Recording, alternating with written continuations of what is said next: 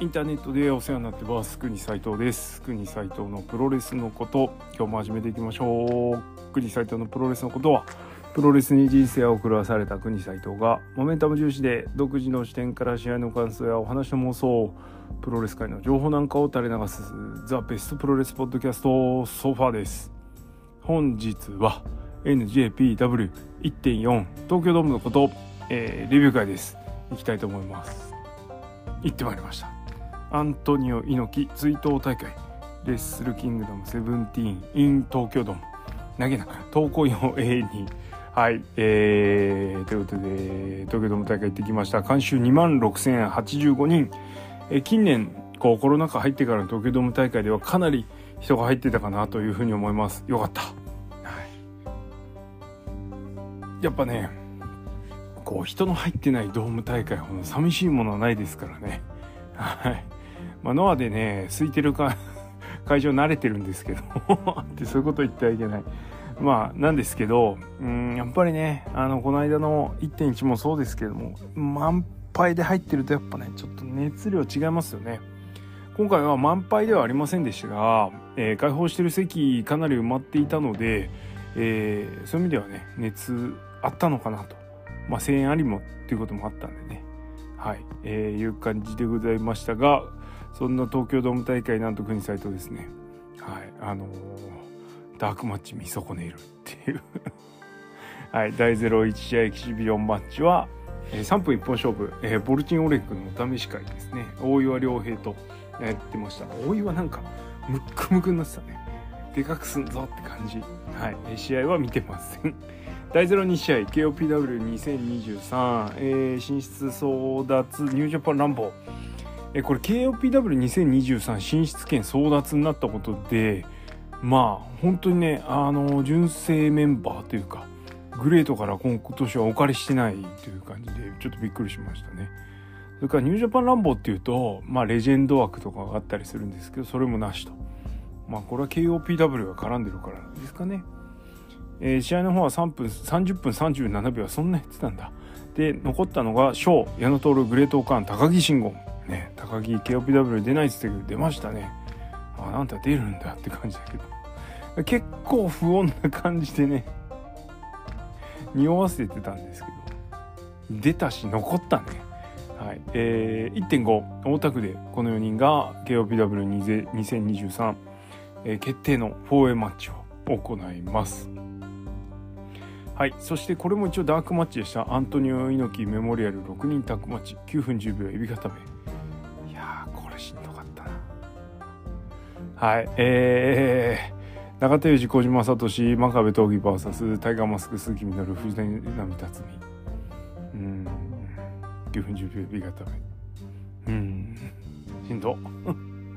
はい、えー、しんどい試合の後ドラゴンがですね、えー、ダーをやりまして123ダーやりましてえー、こうちょっとねムードが高まりました、まあ、ドラゴンがねダークマッチとはいえここでダーやったしダー一番今日の出場選手の中で一番ダーやるべき人がやったからこれじゃあ岡田やんなくていいかなみたいな。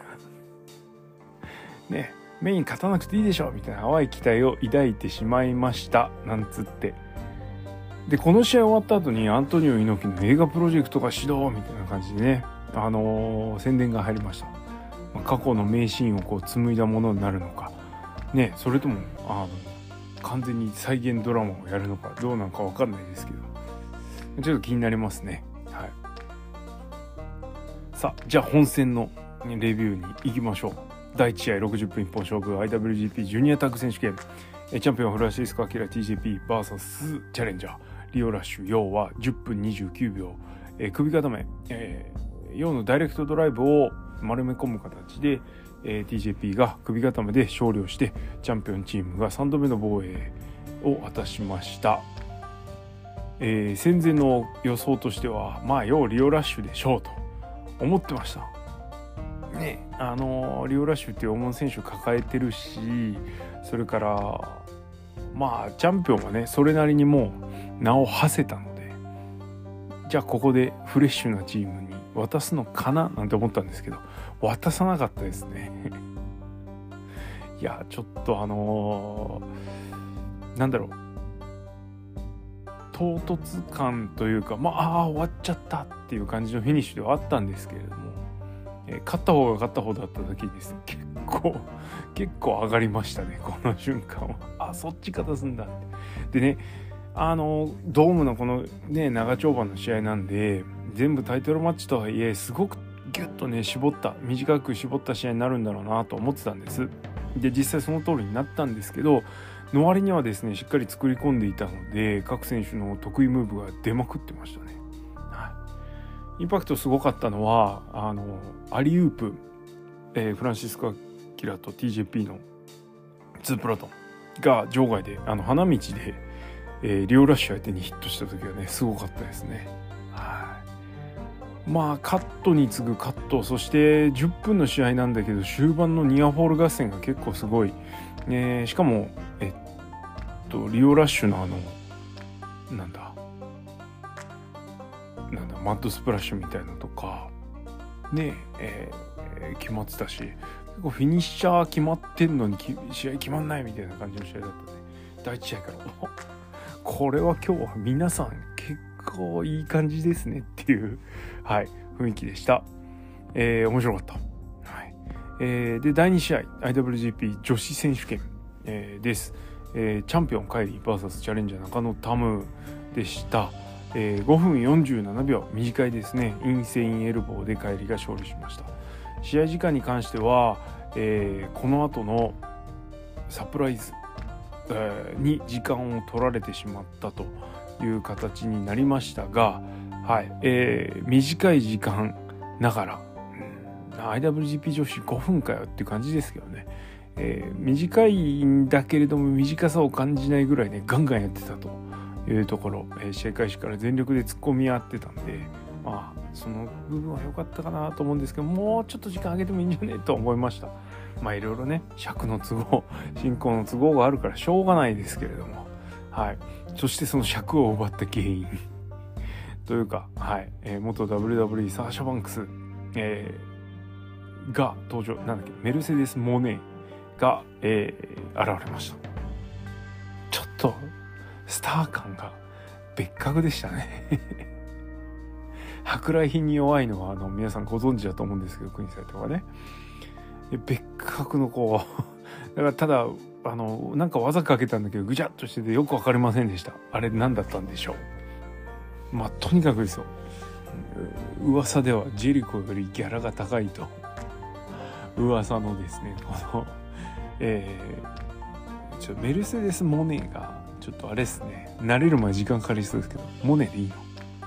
やっぱみんなモネ呼びすんのかな？メルモネ？セデモネ？はい。デスモネ？どれでもいいや。はい。モネがですねうん。あのちょっと圧倒的だったんでこれ大丈夫かいなっていう。対面対面に誰来ても結構しんどいぞって思いましたね。まあ、結局リングには現れなかったですけど、ベイリーも来てたし、ナオミも来てたということで、ちょっとびっくりですね。写真にちら写りしたりしてましたけど。いややっぱみんなでこんなね、こう、盛り上げたいみたいになるんですね。すごい。はい、えー、ということで、カイリが防衛して、次はどこでやるかわかんないですけど、カイリ VS メルセデスもね、決定です。第3試合、えー、IWGP タッグ選手権、えー、チャンピオン、えー、FTR キャッシュイーラーダックサウド VS チャレンジャー。後藤弘樹吉橋は10分10秒。消灯で吉橋がダックサウドからフォローを奪って勝利しております。FTR が3度目の防衛に失敗してゴート吉橋ビシャモンが新チャンピオンとなりました。これ素晴らしかったですね。第1試合もそうなんですけどこの10分という尺を全力に使い切って本当に素晴らしかったと思います。えー、FTR という名うてというか、まあ、世界屈指のタッグチームに対して新日本重生のですね今ナンバーまあねワールドタッグリーグ優勝してるから当然なんですけど間違いなく純正タッグとしてナンバーワンの連携と強さを誇る毘沙門がですね完全に噛み合いましたね。素晴らしい。すごかったね。はい。あのこの試合は2つほどちょっとあの燃えるポイントがありまして。まずキャッシュウィラーのトペ。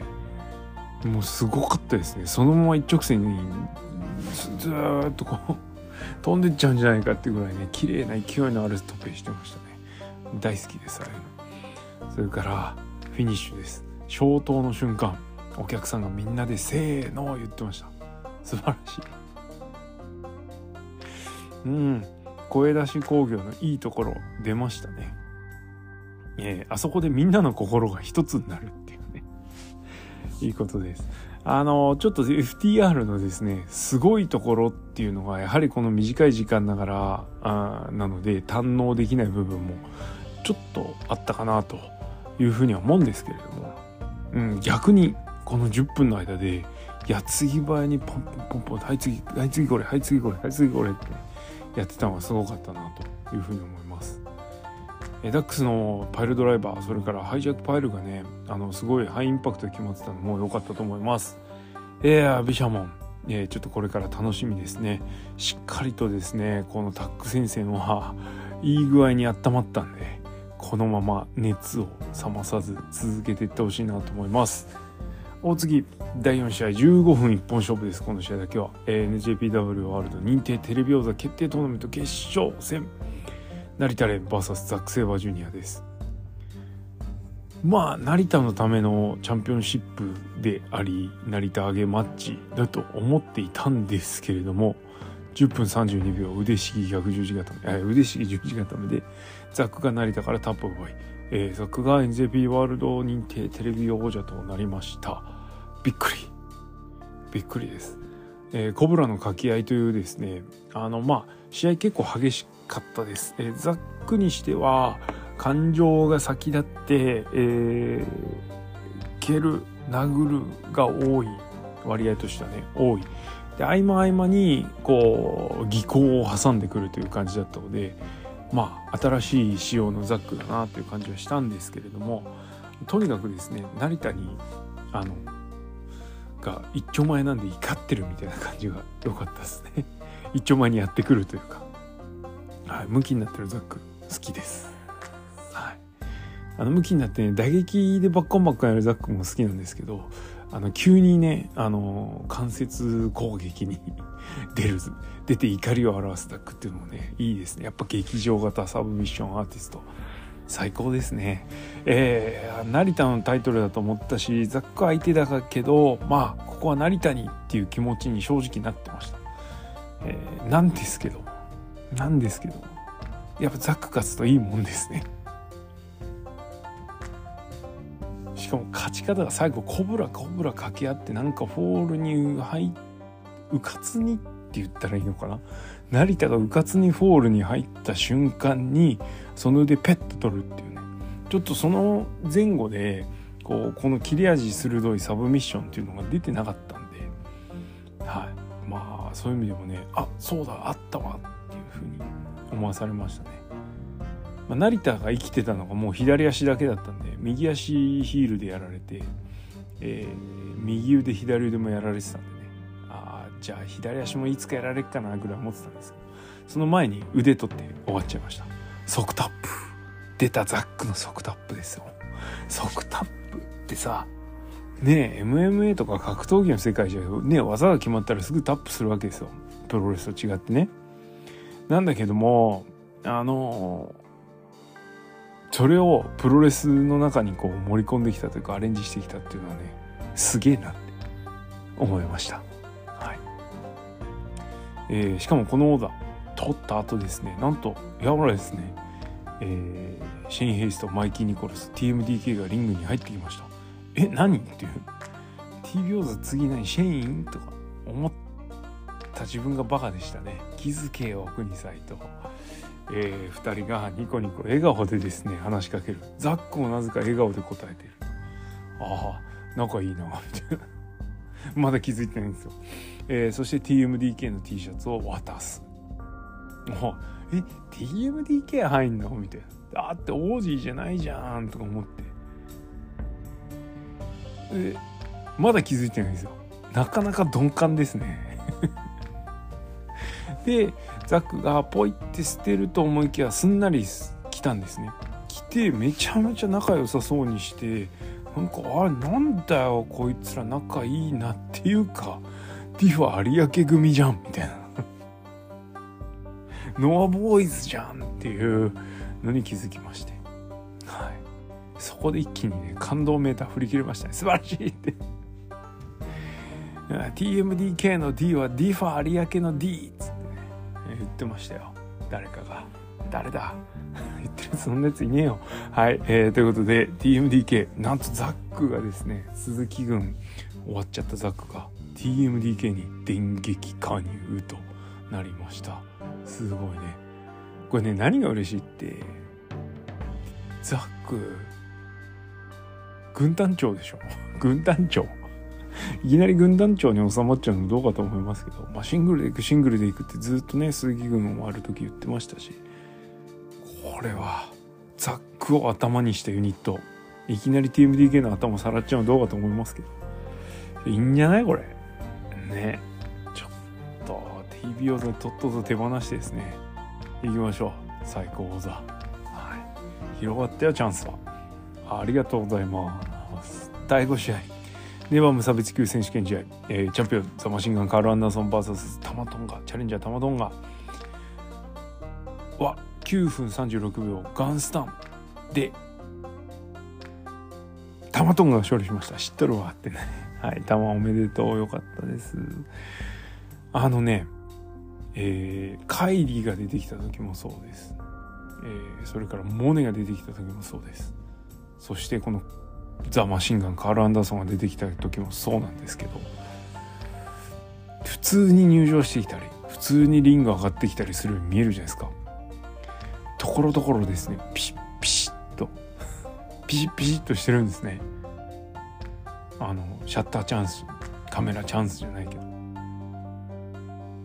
あコーナーに登ってポーズを決めたりとか自分のいつものポーズを決めたりする人皆さん多いんですけども所作がですね違うんだなやっぱ。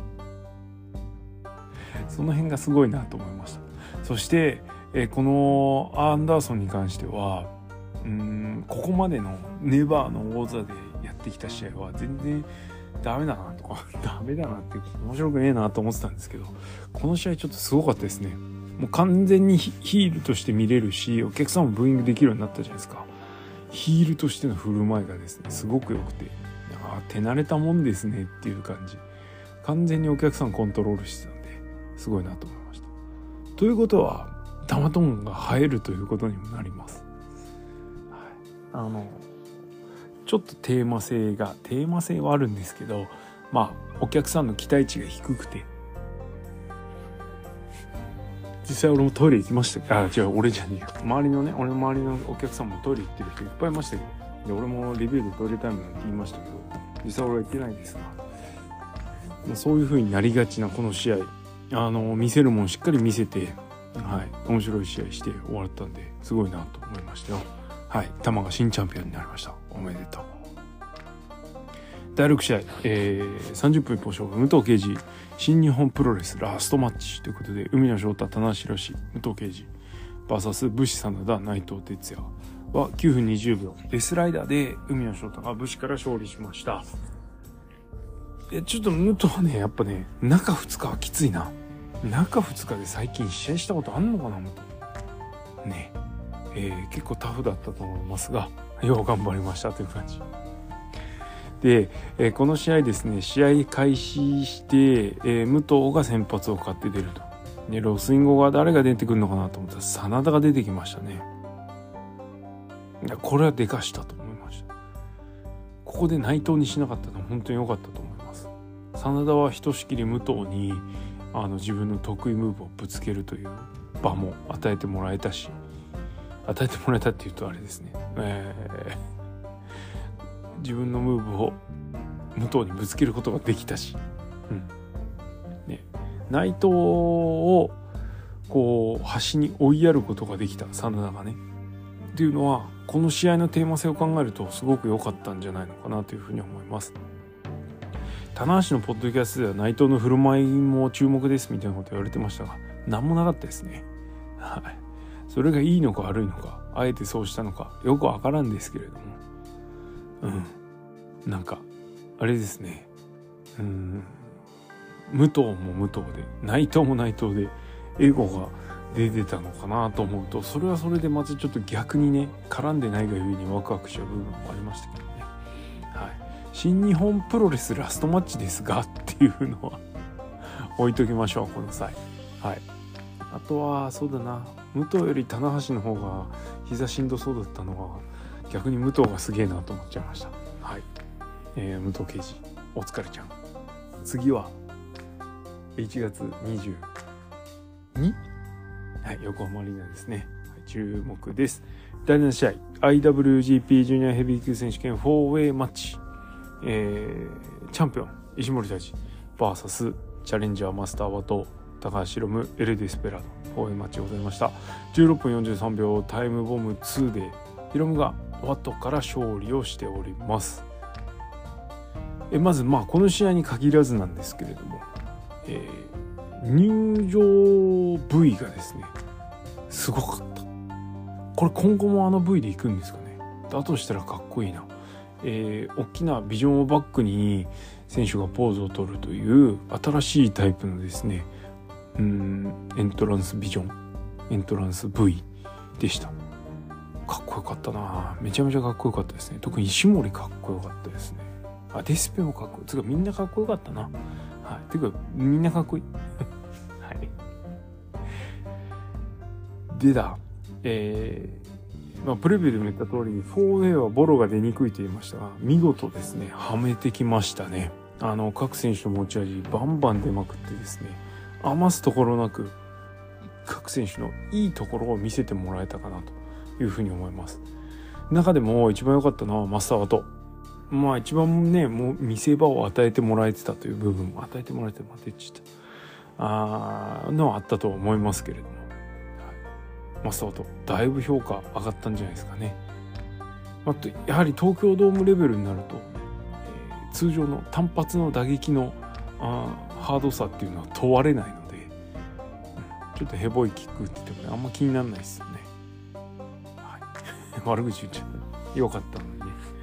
えー、一番湧いたのは、えー、広間に繰り出した、えー、通天閣ジャーマン、えー、突き上げるの突き上げてね一気に落とすジャーマンスープレックス。あれいいですね。素晴らしかった。4A だからこそ、えー、いいところばかりを見せてもらえたのでこの勢いを買って次どうなるかちょっとね調べてもないですけどあともう一丁いってもいい気しますけどどうでしょう。ねヒロムからシングルだってもう一丁やらせろっつって一発撮りしてもいい気しますけどそのぐらいのモメンタムは感じました。まあ俺は騙されないですけどね。どういうことちゃ。各選手良かったです。はい。えー、ということで次に期待ですねジュニアは。うんどうなるかな。櫛田がどう絡んでくるかな。絡ませてもらえるかな。感じです。はい。お次第8試合ダブルメインイベント1、えー、レックプレゼンツ IWGPUS ヘビー級選手権、えーチャンピオンウィロースプレイ VS チャレンジャーケニー・オメガは34分38秒片翼の天使でケニー・オメガが勝利してえケニーがなんと US 王座新チャンピオンとなります。どうなることやら。これちょっとねある程度ケニーにこういい具合に回してもらったらですね最後もう一回ウィル・オスプレイですね。これはもう間違いない。1年かけてもいい。そんなかけんの？ああそんぐらいの感じでいいと思いますよ。試合はもうちょっと筆舌に尽くしがたいというか、まあ、で久しぶりにこうケニーのねがっちりした試合をね生で見たらですねやっぱすげえなケニーの・オメガはな。なんかこう脂っこいものガンガン食わされるみたいな。食ってる最中はいいんですよ。食い終わった後ねドガーッともたれるんですね。まあでも面白いからいいしそういう時もねうまいからいいじゃん。ホルモンばっか食ってる時みたいな感じですよ。はい。いやすごかったな。この試合はちょっとなんか別枠でねしっかり語りたい気もするんですけれども。まあもうとにかくこの2人が持ってるムーブを余すことなく出しまくり。そしてそのムーブに対するカウンターの当て方とかそれから見たことない動きとかっていうのとかね。がこう全て予想を超えてくる。これすごいですね。えー、どちらも top of top です。そしてこの各選手の得意技とかこういうムーブとかっていうのはみんな知ってるんですけれどそれをね知ってる状態でしかも期待値もすごく高いじゃないですかこのマッチアップ。その状態なのにさらにそれを超えてこれるっていうのは本当すげえなと思いました。はい。えこの試合ねつぼったポイントはいくつかあるんですけど。あの椅子じゃね机。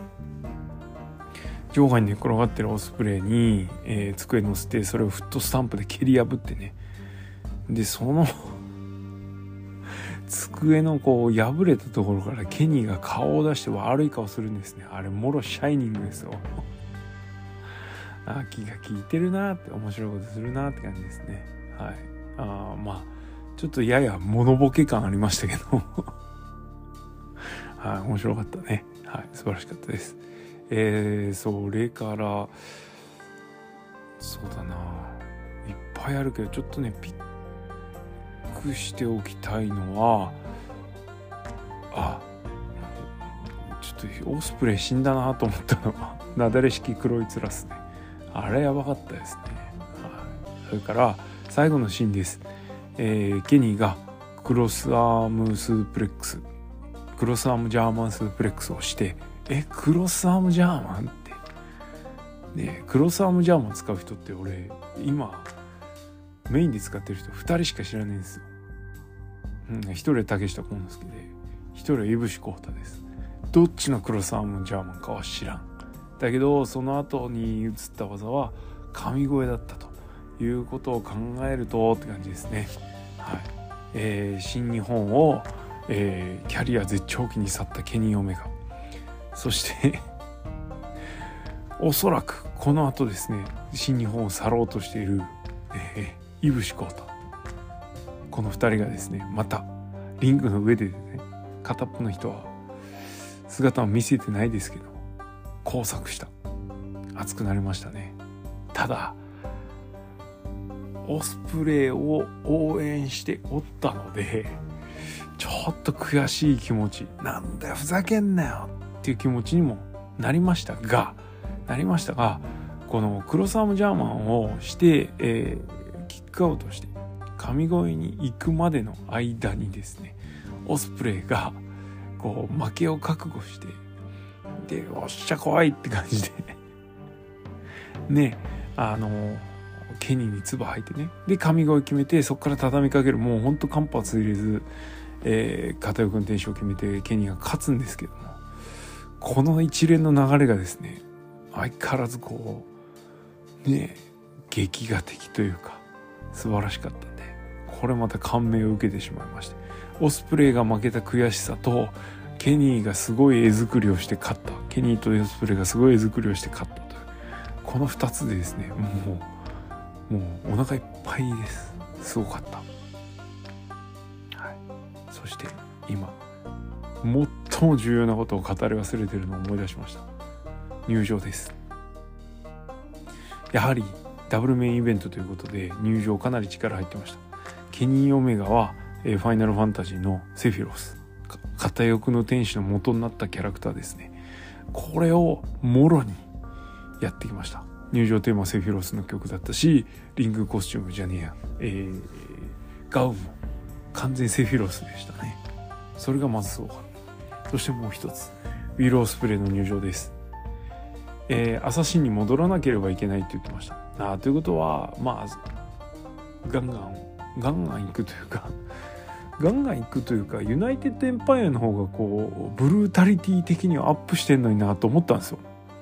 なんだ何言ってんだろうなとか思ったんですけどアサシンに戻るっていうのはそういうことかと例えばロビンソンスペシャルを使うとかっていうこともありましたがやはり一番は入場テーマをユナイテッドエンパイア前の、ね、 Elevated に戻すと。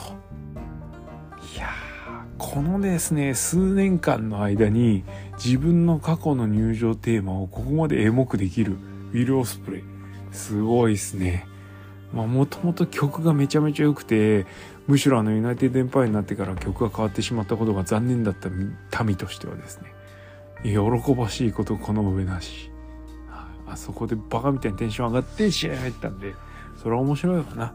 はい。ということでえー、これマッチオブザイヤーでしょ。はっきり言いますけどこれエピソード1とかエピソード2ですよ、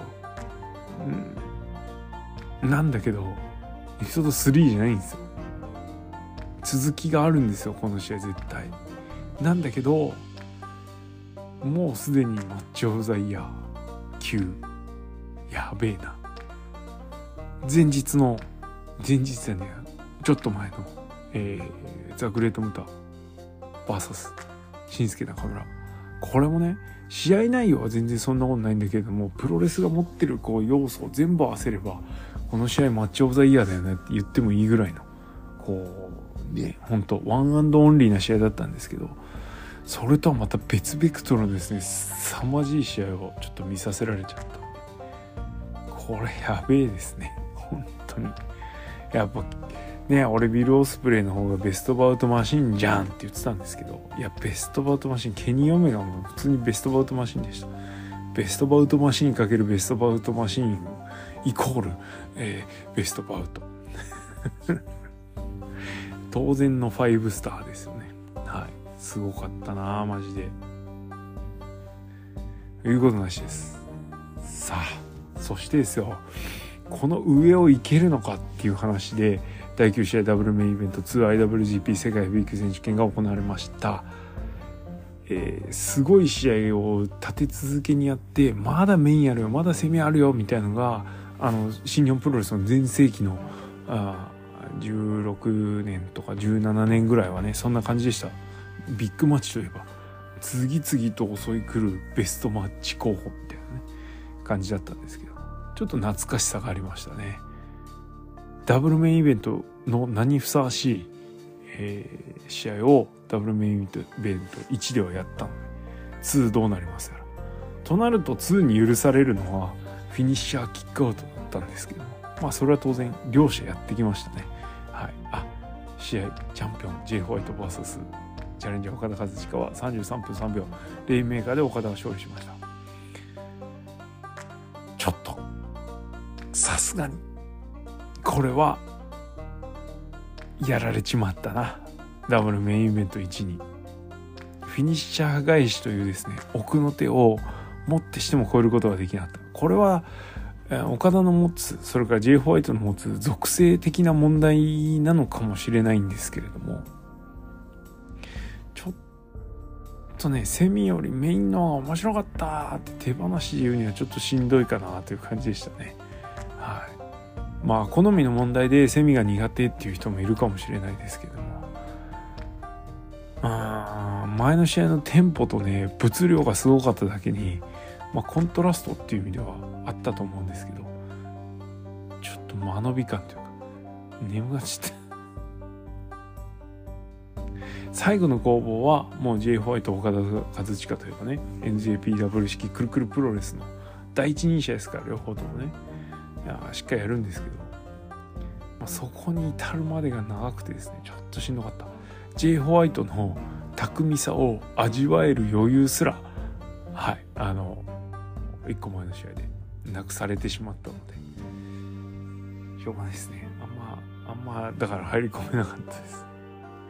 しかも岡田勝っちゃったからね。もう勝った瞬間に離席をしちゃいましたよ。はい岡田が新チャンピオンとなりましたえー、なんか勝っても浮かねえ顔して、えー、マイクで泣いてそしてダーをするということで終わりました。その合間にはね高木がなんかと入ってきまして素晴らしいですね。あ高木な次っていう。な岡田は高木に勝利してベルトをねこと去年の1.4で奪ってるわけででオスプレイと G1 でやってあ1.5でオスプレイとやってで G1 でも1.5と同じマッチメイクでやって上回ってきて。ということは高木岡田でもう一回ベスト更新する気なのかなと思ったり。片や高木 KOPW も言ってますから。さあさあこれどうなるんでしょうっていう感じですね。高木が岡田に再び挑戦するということはこれどうなんでしょう？ロスインゴの序列がちょっと崩れているというか気もしなくもない。まあ持ち回りで IWGP 挑戦する人を変えてるっていうのはそれまでなんですけど。ねやっぱこういうシチュエーションになると期待したくなるのは高木の独立。新日本からではなくてね新日本内の独立っていうのはちょっと期待したくなっちゃいました。はいえー、ということで全8試合プラスダークマッチ3試合新日本の底力相変わらず見させていただきましたよ。えー、なんとですね試合後にはちょっとおまけがありまして、えー、第6試合ですね、えー、ロスインゴの試合が終わった後に、えー、バックステージでコメントしてる時に混合が乱入してきてえー、負けてねえっていうね。まあ、だいぶ言いがかりですけど 負けたやろっていうあの、言いがかりをつけてですね、剣王が、えー、完全決着を要求します。1対1だっっ。どうすんでしょうね。人数合わないですね。えー、内藤哲也、高木慎吾、真田、武士、ティタン、5人です。片や今後、剣王、長島和彦、船木正勝、大原はじめ忠助弘樹近藤修二7人います。じゃあ2名省きましょう。あ俺誰か忘れてる？今後。なんか数合わねえな。曽山学